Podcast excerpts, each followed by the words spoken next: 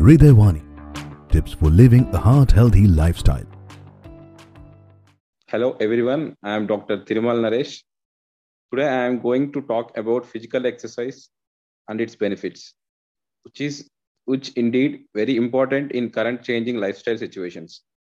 A sedentary lifestyle is one of the five major risk factors along with high blood pressure, high blood lipids, uh, smoking and obesity for increased risk of diabetes and heart disease.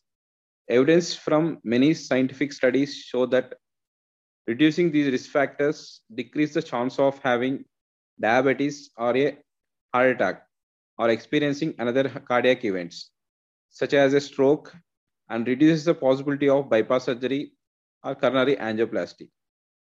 Regular exercise has a favorable effect on many of the established risk factors for heart diseases.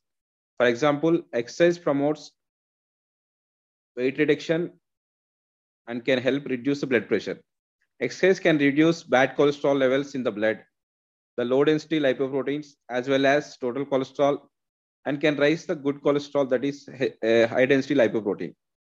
In diabetic patients, regular activity favorably affects the body ability to use insulin to control glucose levels in the blood. Physical activities is anything that moves your body and burns calories. This includes things like walking, climbing stairs, and stretching. Aerobic cardio activity benefits your heart by improving cardiorespiratory fitness.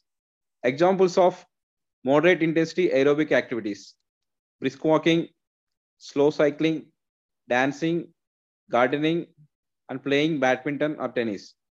And vigorous intensity activities will push your body a little further. They will require a higher amount of effort. Examples of vigorous intensity aerobic activities running and swimming, aerobic dancing, and fast cycling and jumping rope.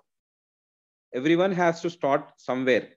Even if you have been sedentary for years, today is the day you can begin to make healthy changes in your life. Set a reachable goal for, uh, for today.